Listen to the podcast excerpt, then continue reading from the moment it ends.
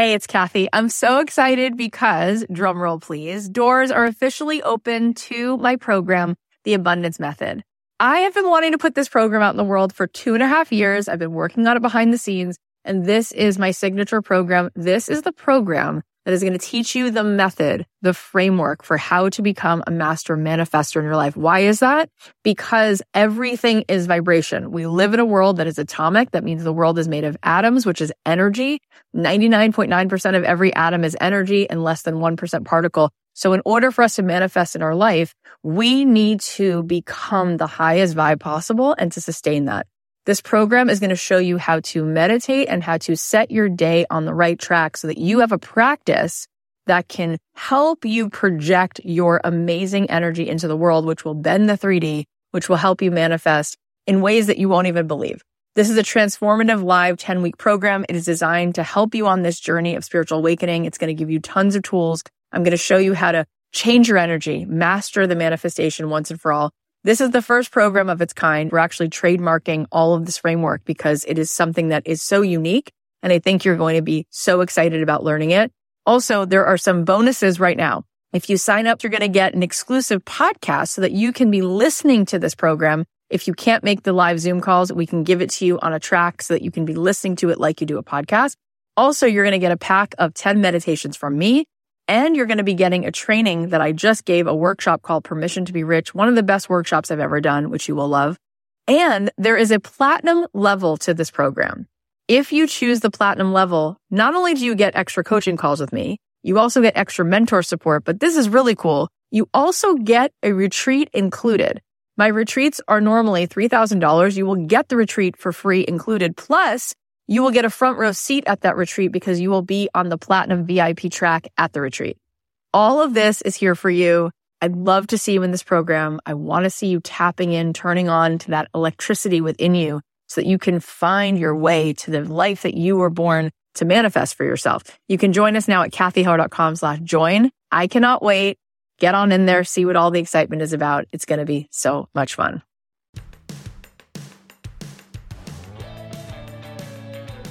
If you're a creative person, if you're a baker, a dancer, a photographer, a screenwriter, an actor, a comedian, a podcaster, and you want to figure out how to make a living doing what you love, this is the show.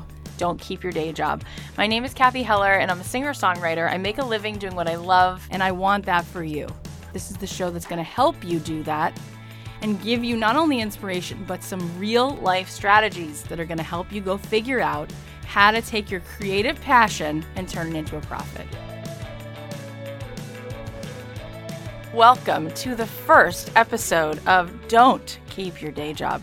What is this show about? Who the heck am I? And why did I have such a passion for doing this show? I was so excited when this whole thing came together and I met this incredible team who's working on this show. I was literally dancing around the house, literally. And I know you're supposed to play it close to the vest in Hollywood and not say, I'm so excited. You're supposed to be like, yeah, that's cool. I guess we could do that. But I was so excited. This show is something that I've wanted to do for a very, very long time. In fact, my husband has said to me at least 20 times, why is it that whenever we go to somebody's dinner party, you're encouraging them to quit their day job and go follow their passion? He's like, stop doing that. But why, I say, why? Shouldn't everybody, pursue the fact that they love to do macrame and origami and they like to bake certain kinds of croissants? And he says, but not everybody is going to be able to do that. And I say, no. I don't agree. And so this show, Don't Keep Your Day Job, is really my calling in life, I feel like. I'm a singer-songwriter, and I have been so blessed to make a living doing what it is that I love to do, which is being a songwriter. However, I believe that everybody, look, if you grew up and you had this, love of drawing and now you want to be an architect, or you absolutely have this thing about baking and so you eat a little bit of it too much while you're doing it, but you just love to bake, and whenever somebody has an event or a party, you're the one who shows up with those amazing cupcakes or those croissants and everyone's talking about them, and you have this calling toward it.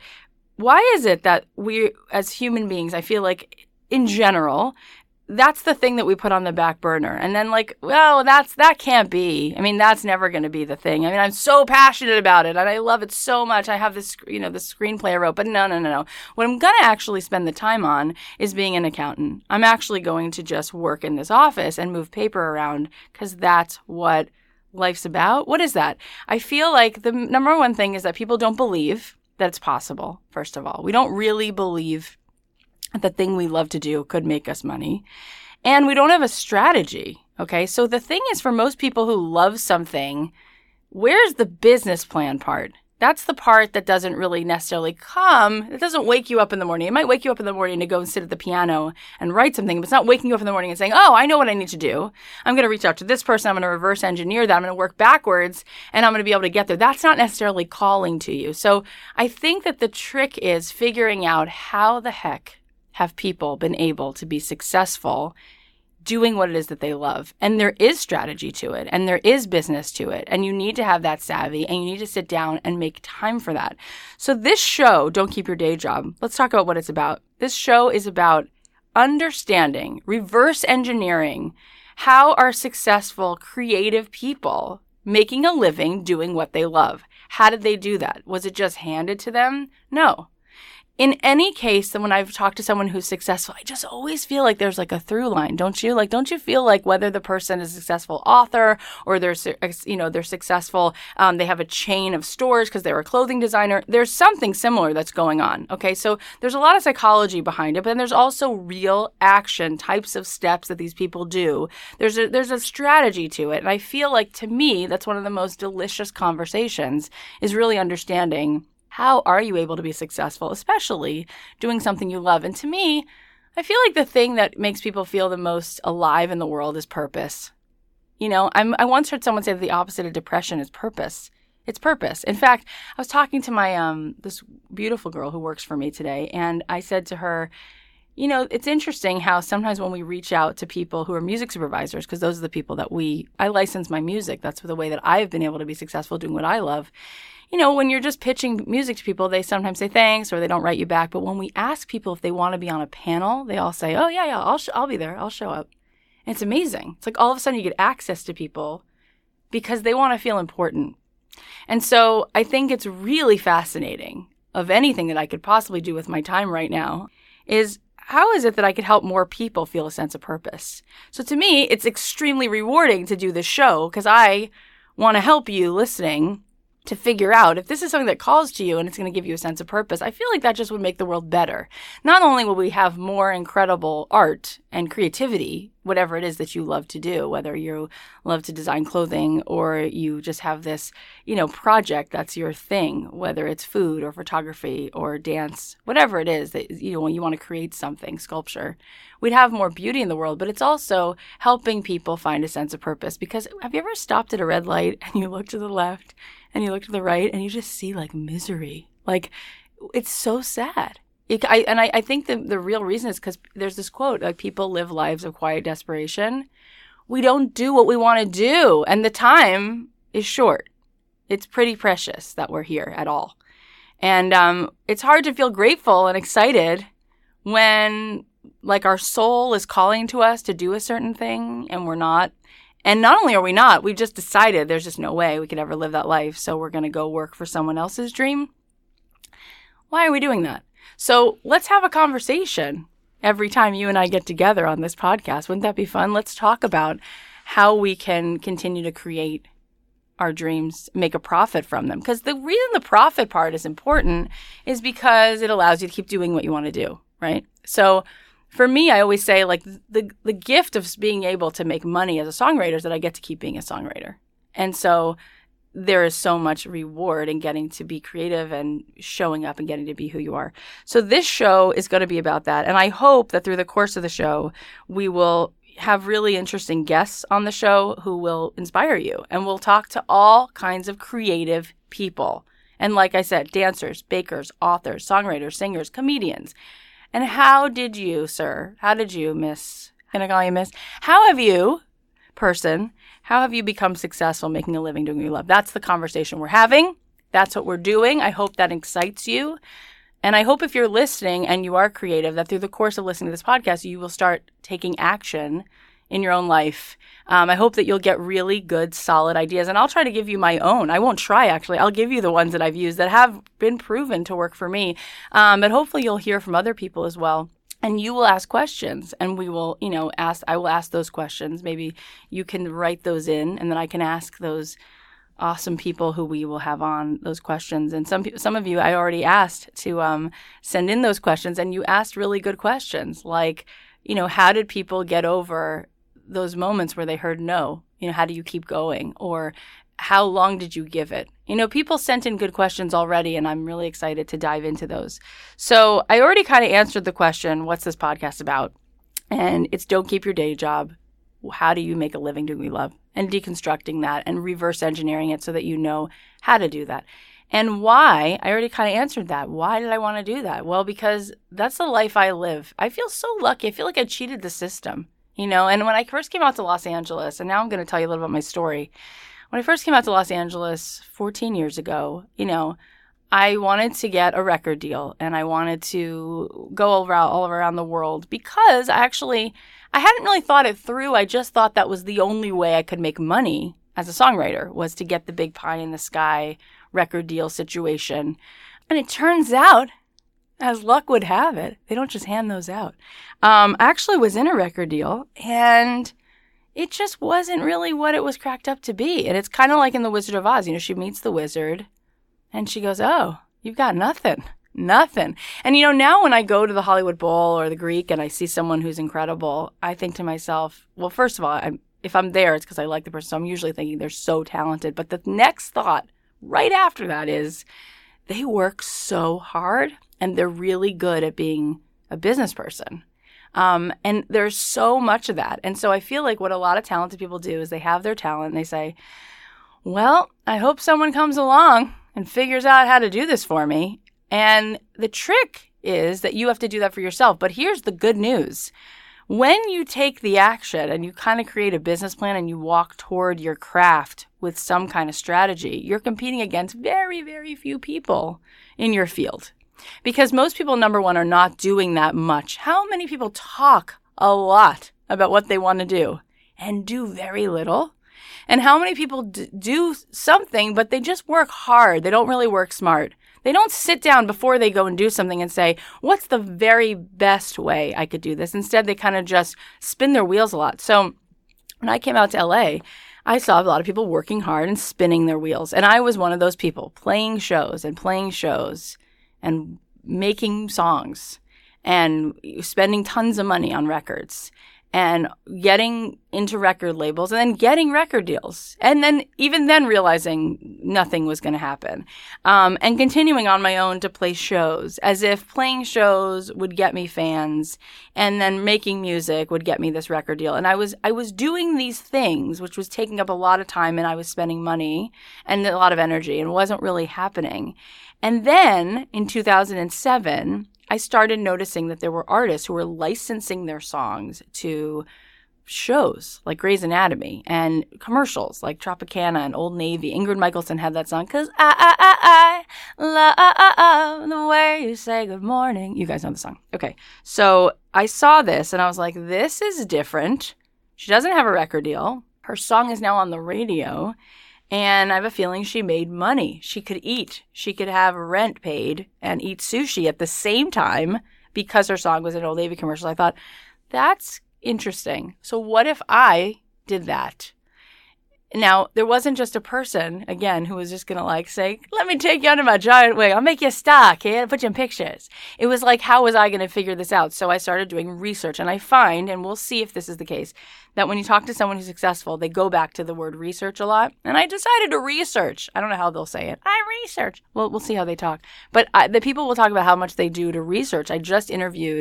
I teach a course called Six Figure Songwriting, and I just interviewed someone from Leo Burnett Advertising, and he said the way that he got his own job was to do some research on what other jobs were there in music, and so he became a music supervisor. But the point being, I decided to do research. What kinds of songs would I need to write? What kinds of people would I need to get this to? Who are they? What's their title? Did they show up on IMDb? How do I get their name? How would I find their email address? Do I follow them on Twitter? Are they on Instagram? Would I send an email? What kind of email would I send? What would I need to send in the email? What kind of attachment? Do I send an attachment? Do I send a link? And then once I do that, what song's going to light them up? And what will get their attention? So I started doing a lot of reverse engineering on my own, just on my own, literally. And I was just sort of going very focused on this path, but by myself. And sure enough, I started realizing that there was a pattern. There was a pattern of what kinds of themes, what kinds of songs were being used on television shows, what they were about.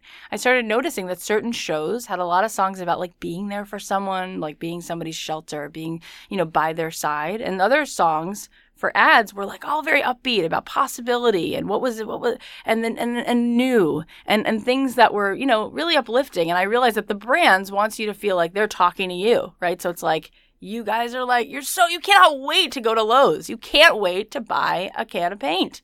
You know, they want you to feel this like euphoria. So I started saying to myself, well, how could I authentically be inspired by those themes?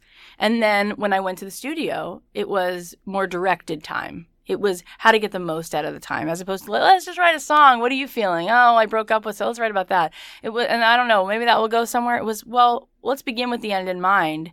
And that worked. Oh, and by the way, when I thought about, well, who was going to produce this? I asked the question again. Who would be the best person to produce it? Again, reverse engineering other people's success. It's already all been done. Like Shakespeare said, every story has been told. But how are you going to tell the story in your own unique way? And again, it's already been done. And with the, you know, we have this unique opportunity to have the internet and all this stuff. I feel like the gap between establishment and indie has shrunk so much because so much is possible in your own kitchen, with your own Facebook Live, with your own DIY instruments. You don't need the man. You don't need corporate America to help you make your dream come true. Now, eventually you can use that system and that could be a great system, but so much you could do. And you can figure out how other people did it by using the thing called the World Wide Web, right? So I started saying to myself, well, who would be the best person to produce the music? Again, same thing, reverse engineering. And I realized, well, maybe I would look up who are the women and men whose songs are getting licensed and who's producing those people. So I started making lists. And then I started reaching out to those people. And there they are, just sitting there for me. I started emailing these people. I say, hey, I've got a vision. This is what I want to do. And again, when you have a vision and people feel that enthusiasm and that focus, doors just start to open because most people are just kind of moving around slowly without a lot of enthusiasm in the world. And so when people walk in the room like that, I think other people go, wow, I feel like I should take a shot on this person. I feel like I've been told so many times, any successful person, like you mean a Warren Buffett, I feel like anybody like that is always open to a great idea. And it doesn't matter who it comes from. You could have no resume, but if you have a great idea and you've got enthusiasm and you have authenticity, I feel like the doors just open up. So I reach out to these producers and I say, hey, you know, I heard your song and this ad. I liked it a lot. Here's what I want to do. These are the songs I've already written and I put my heart and soul. Now, look, you have to be authentic. You can't just like fake it. And that's the other thing. You have to show up and open up your heart, whatever it is that you're doing. I feel like people feel that in this world. You know, you notice when you go to a hotel and the people go out of their way to give you great service. I always write a comment card or something, or you send an email. I say, who's your boss? I send an email because people complain a lot, which is one thing. But to send appreciation, it's because I hardly ever see it. You know, I just bought shoes the other day. I'm wearing them right now. I don't know if you guys like my shoes. You can't see them, but I could post a picture. They're really cute. And the guy who was there, he was the only guy in the store. And he got so overwhelmed because like we all came in at once and he just handled it so well. He was so kind. He didn't stress out. He didn't snap at anybody. And I said to him, that was like seamless. You're really perfect for this job right now. And I'm sure he could do a lot more too, but he enjoys it, what he does. Anyway, I noticed it. So you have to be authentic and you have to bring yourself to whatever experience it is that you're doing with your craft. And people will feel the difference. You know, like if you're making music, but you show up, right? It doesn't matter. If other people in the world, let's say you want to be a baker and there's another bakery, but the difference is everything's emotional, right? I feel like people don't buy things. Think about the Mac computer for a second, okay? When the Mac was made, the PC was far superior as an operating system, but there was no emotional reason why you bought it. It was just like computer. But when Apple came out with a new line of Macs and they were in color, all of a sudden it was like your best friend. It smiled at you. So it was an emotional thing. You feel it. There's something authentic about it. So if your music is not authentic, or if you, let's say if it is, people hear that through the speaker. They can hear that you actually had a good time, that everyone in the room was feeling good. You could feel that. When you heard the Lumineers, hey ho, you know, I believe in you and you belong with me. You know, you feel like there's a group of people having a nice time. You could just feel that. You can't try to make it. You just have to find that authenticity. But it's the same thing, whatever your craft is. I feel like if you go the extra mile and you love what you do and you make it personal, people are going to buy it from you. And it doesn't matter if there's competition, because the competition just lets you know people are interested in that thing. So go ahead and do it in a way that's authentic and you really connect with human beings.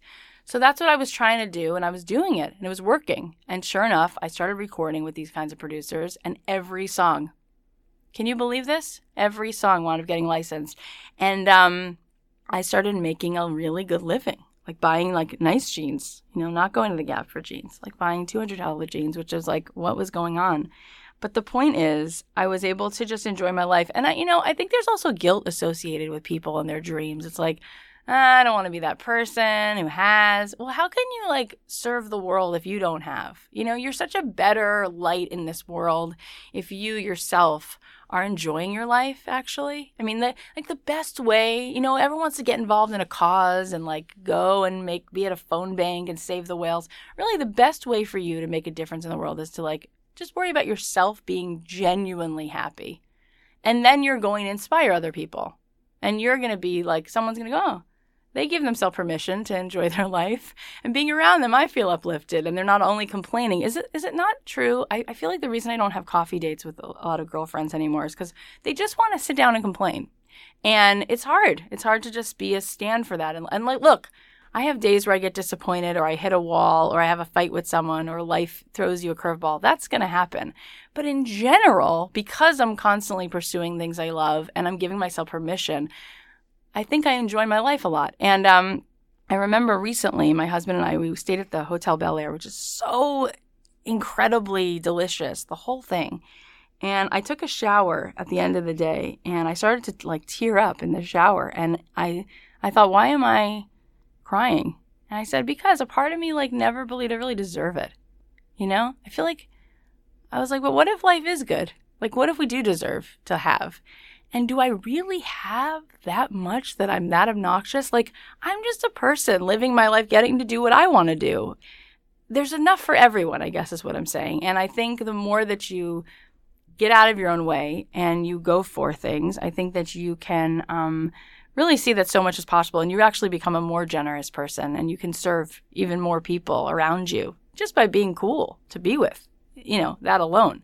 So my story sort of takes off there, and that's when I started making six figures a year, which is why I call my class Six Figure Songwriting. But it really wasn't even that. It was like I realized like there's a technology to things, you know? There's technology to making your dreams come true. And people, my family kept saying, oh my God, I can't believe. And it's really actually not that crazy. I realized when I started doing what I was doing, which was being genuine, showing up with authenticity and lots of enthusiasm, being extremely deliberate. In fact, I feel like I've never had a, where you send an email blast, like a MailChimp, like every email I've ever sent to anyone in film and TV for music or any producer or anybody, a fan, it's like me sending them an email. And I've made it sort of a thing that I won't do the other thing, because I feel like in life it's that 2 millimeter difference. You know, it's just like that little difference. Instead of just doing the thing you need to do, just go the extra mile. So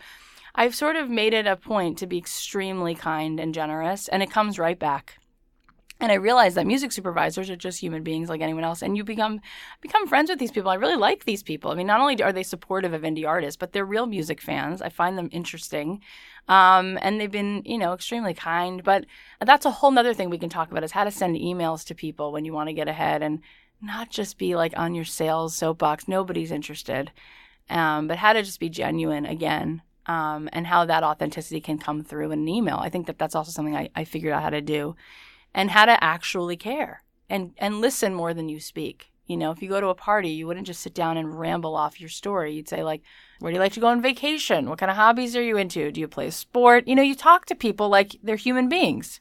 So my story sort of took off there. And then every year it got easier and easier. And then Billboard magazine was kind enough to feature me in a full-page article. And I made a mistake you shouldn't make this. I'm giving you a pointer. I remember when I was sitting down with the editor of Film and TV, Phil Gallo, and we had this 3-hour interview. It was really fun. And I said, why are you interviewing me? Like, why is this interesting? And he said, first of all, you shouldn't say that in an interview, because if I'm here, I obviously know what I'm doing. I think you're interesting. But I couldn't believe that what I was doing was newsworthy. You know, sometimes you're just kind of, they say that it's kind of like an iceberg where all these things you do in private, you know, like people just see the tip of the iceberg, but everything you're doing in private eventually is the stuff that you get noticed for. I was just kind of being me, doing my thing. And like 3 years later, without anybody telling me I would with certainty that I would get there, I just believed I would, kept walking toward it. And sure enough, people like figured out what I was up to. And they wrote this full-page story about me in Billboard magazine. It was called Writing Her Own Check. And the cover of the issue was Macklemore. And the whole issue of the magazine was Triumph of the Indie Hustle. It was all about this show, basically. Like, how do indie artists figure this out for themselves in a time where the music industry is completely shrunk? And really, if you turn it on its head, it's the best time to be a musician. And like I said before, it's the best time to do anything creative because the DIY elements of things are just so... Like, right now... The fact that I'm able to do this podcast and I can get people to listen and I can connect with you, I would never have been able to do this 10, 15 years ago. So it is the best time to do DIY things and be creative. And so then that story came out and then I just continued to have more, you know, it just momentum. Then, you know, do you ever notice like the story becomes bigger than the thing itself? And then the momentum sort of grew on its own and more opportunities became open to me. And but I did realize the day after the article hit the newsstand, I had a little bit of like, had that little like, deflated moment. And my husband said, why are you deflated? You just had a picture of yourself on, you know, full page story in Billboard. That's kind of a big deal. And I said, because it's not different today than it was yesterday. You know, it's not like now I finished my dissertation and now someone's going to give me a job and I can show up there from 9 to 5 and someone's just going to employ me for the rest of my life. I still have to put my foot on the gas pedal just as hard. And that's what's kind of the challenge and the blessing, though. And what most people don't realize is that hardly anyone is doing it. There's no gas pedal for anyone else. So when you do take this kind of initiative, you get really far, which is exciting. And sometimes you do have to walk forward without knowing what's next, but believing in it. I saw Jeff Garlin many times. My husband and I are big Curb Your Enthusiasm fans. And I remember him saying he didn't really make it, quote unquote, like really make a good living being an actor until he was in his late 40s. And he said, but it didn't matter, because he knew he would just keep doing it until he did. And I feel like successful people just keep going. It's not a choice. It's not like, I'm an actor, but I'll wait tables and be an actor. And if it doesn't happen in 5 years, I'll go be a carpenter. You know, people who believe this is what they do, they're going to keep doing it. However, are there ways that I can help you during the course of this podcast figure out how you can make that happen faster? What kinds of things can you use? What kinds of technology? And I mean, not just physical technology. What kinds of psychological technology? What kind of strategy can you implement that's going to help you get there? So that's a little bit about my story. So now I'm a songwriter, and it's been amazing. And I've had songs of mine in lots of TV shows, lots of movies, as well as lots of ads. McDonald's, Kellogg's, Keurig Coffee, Crate and Barrel, Special K, Exxon, Living Spaces, Nordstrom, lots and lots of ads and lots of shows like Pretty Little Liars and tons of stuff for lots and lots of shows that I enjoy watching. SNL, Parks and Rec, Community. I did a movie last year called Southpaw with Jake Gyllenhaal and Eminem. It's just been I get lots of fun opportunities to do things. And like, I still like tear up every once in a while when like the money comes in and it's so many zeros and I can't believe that this little girl who used to like, you know, pick up a spoon and sing into my mirror, like that I get to do this is, every time that happens, I kind of want everyone to have that courage and belief because I just feel like everybody deserves it. And I hope that I continue to be a stand for that. And I hope that I continue to help you, if you're listening, you know, get out of your own way. So that's a little bit about my story. So let me tell you one other thing. I feel like I've already said it a little bit, but I think we're going to really hone over the course of this podcast what are the secrets to success. What are they? And can you measure them? Is it a science? And I think a lot of it is, actually, because you know that whenever someone has a business, there's metrics, right? There's things that they use, and then they can kind of look in the Petri dish and see what worked, what didn't work. I think there is a science to achievement. I think fulfillment is an art, but success can be a science. And the cool thing about this is if you're pursuing being successful in something you love, then both you can have fulfillment and success, because success without fulfillment is pretty much failure. It's like the ultimate failure. It's like, now you've worked all this way, you're really successful, and you have everything and nothing. That's not fun. But imagine if you get to be successful doing something you love to do, and life feels pretty darn lucky all the time.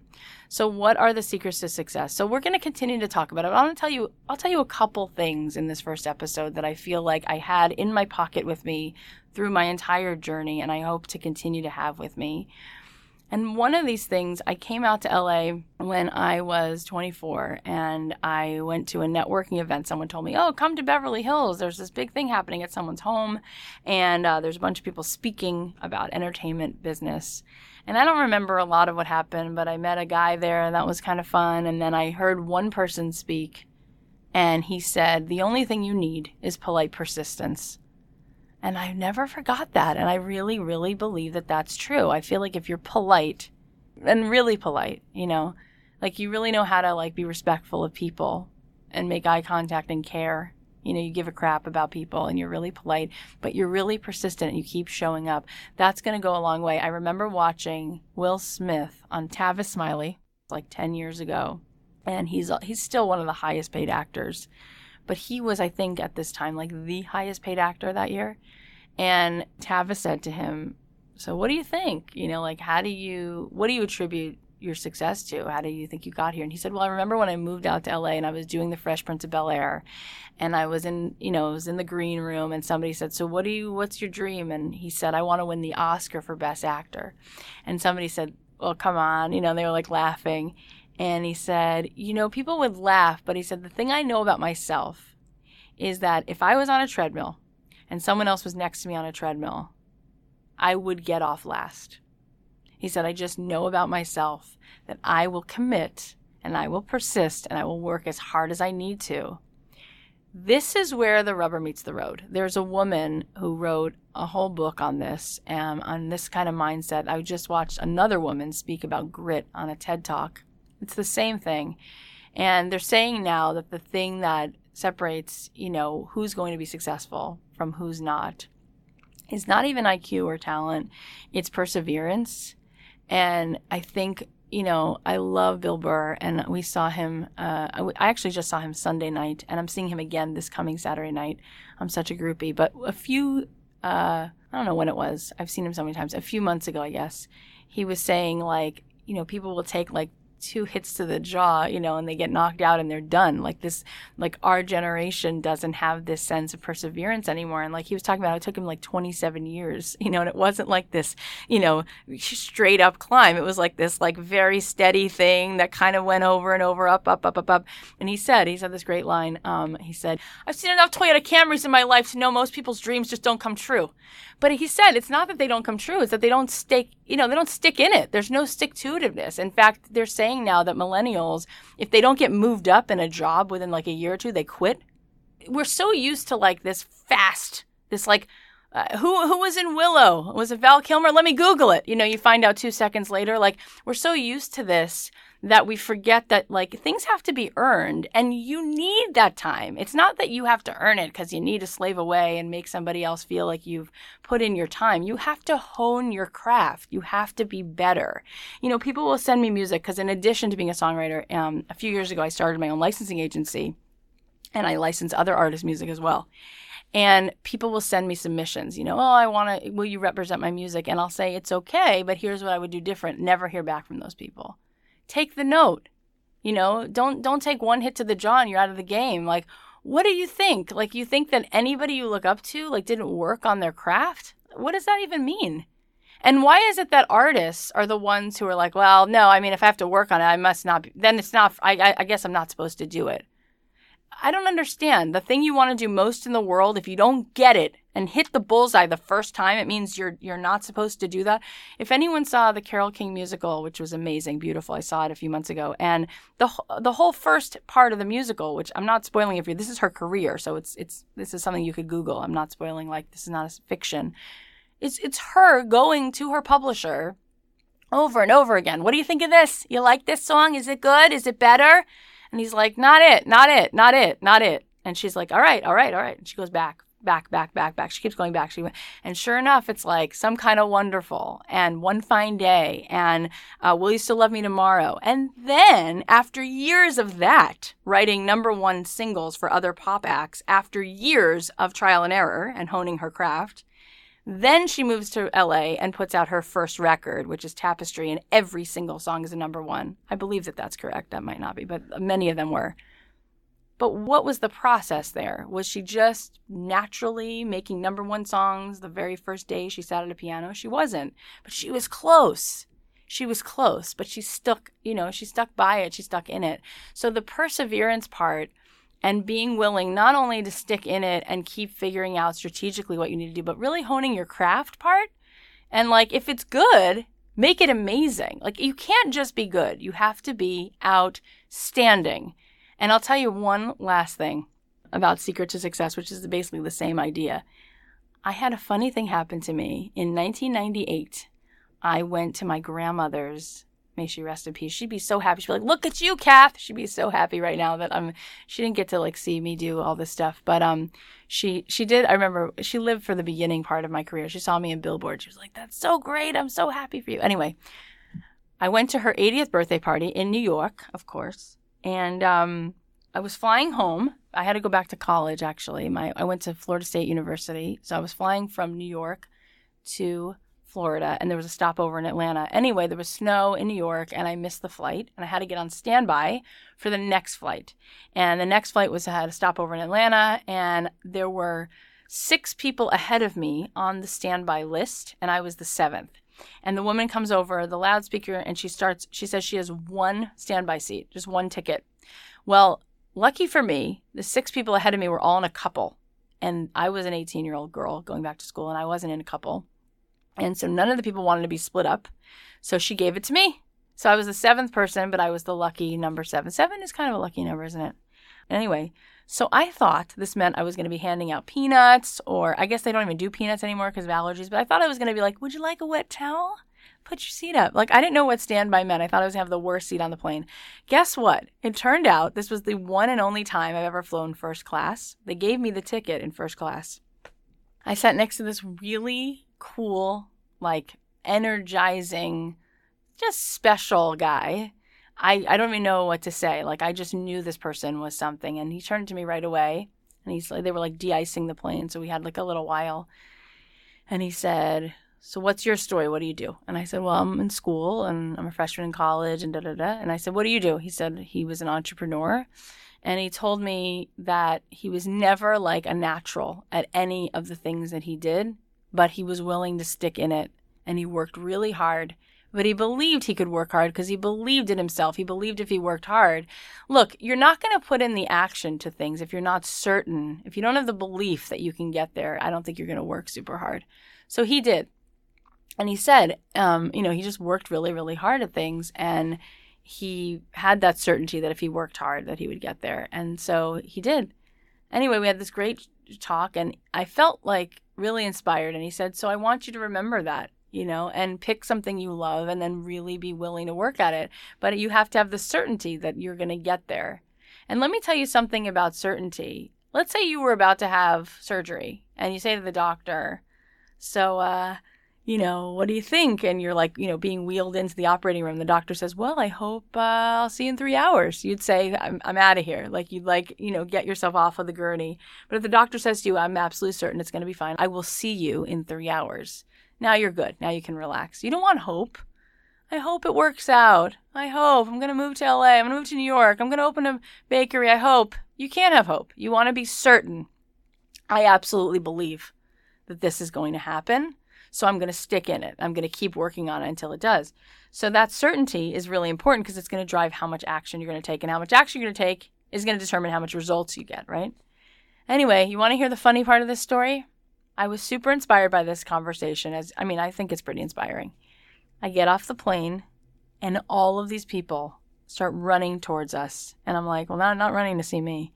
And this man who I was talking to was wearing sunglasses and a turtleneck and a hat the whole time. And he takes off his sunglasses and his hat. And they're like, Michael Jordan, sign this autograph. And I went, oh, my God. So that really nice-looking guy I was talking to on the plane. So I sat next to Michael Jordan for 3 hours. I sat next to him while they de-iced the plane and then the 2-hour ride to Atlanta. Mm-hmm. Yeah, so you can write in now and tell me how insane I was. My husband's like, how on earth? People all over the world, whether they have a television or not, know exactly what he looks like. I'm like, I know, but you don't understand. It was a good – he had sunglasses. He's like, I don't care. What does that even mean? What does that even mean? He was going, and then found out. I said, so my God, you're Michael Jordan. He was like, that's right. I said, what are you in Atlanta for? He's like, the All-Star Game. He was there for the All-Star Game in 1998. You can look it up. This is a true story. Cool, right? Funny.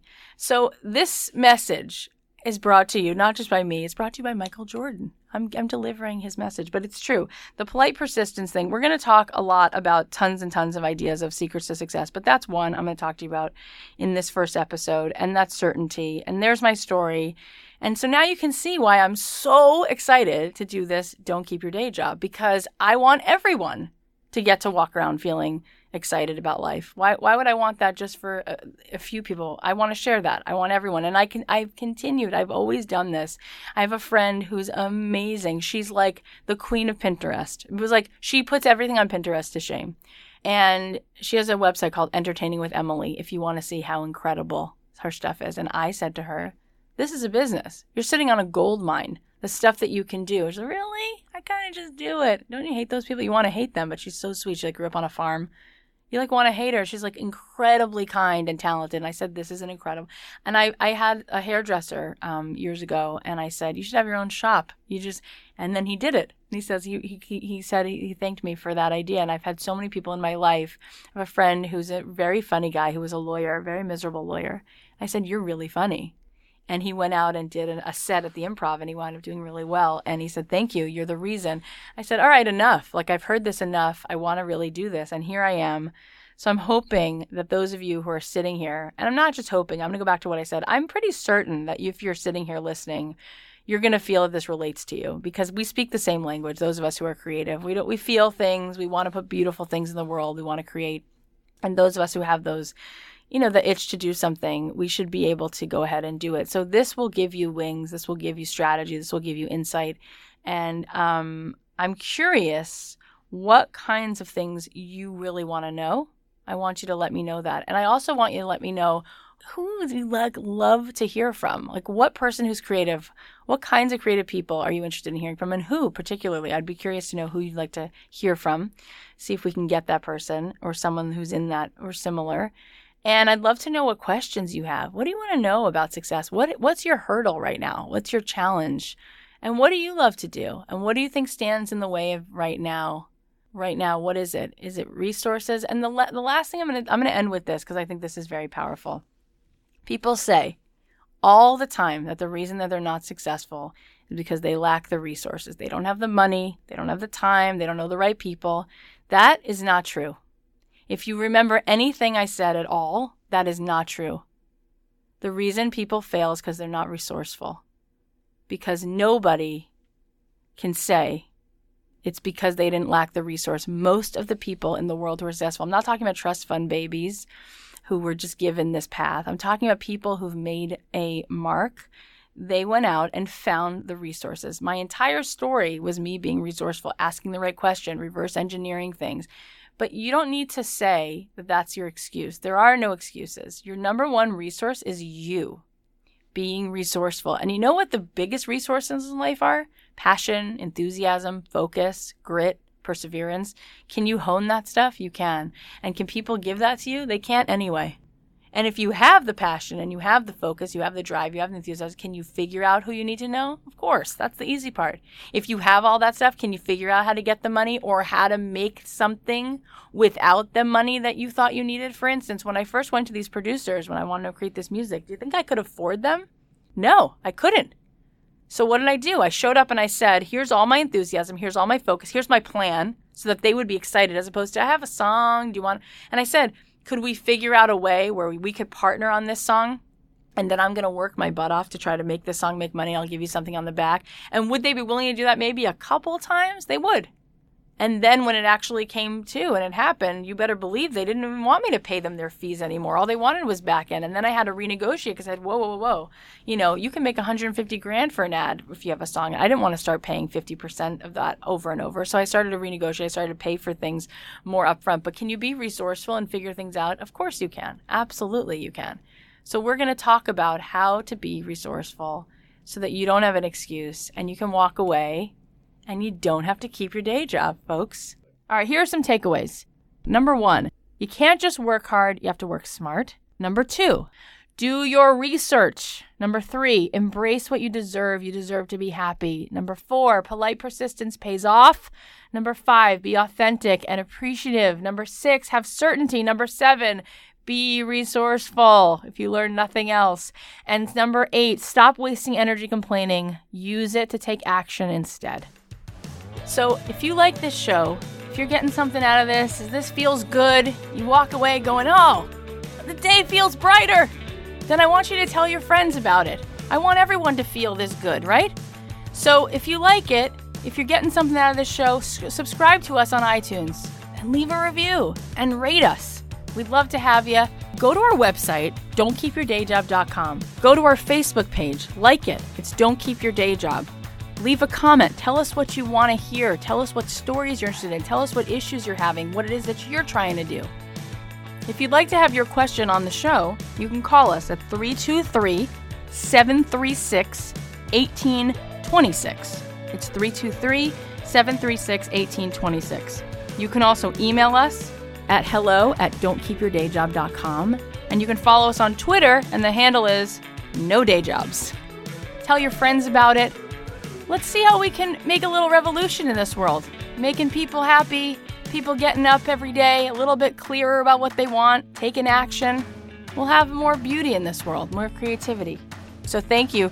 That was very fun to hang with you, and I look forward to hanging with you again soon.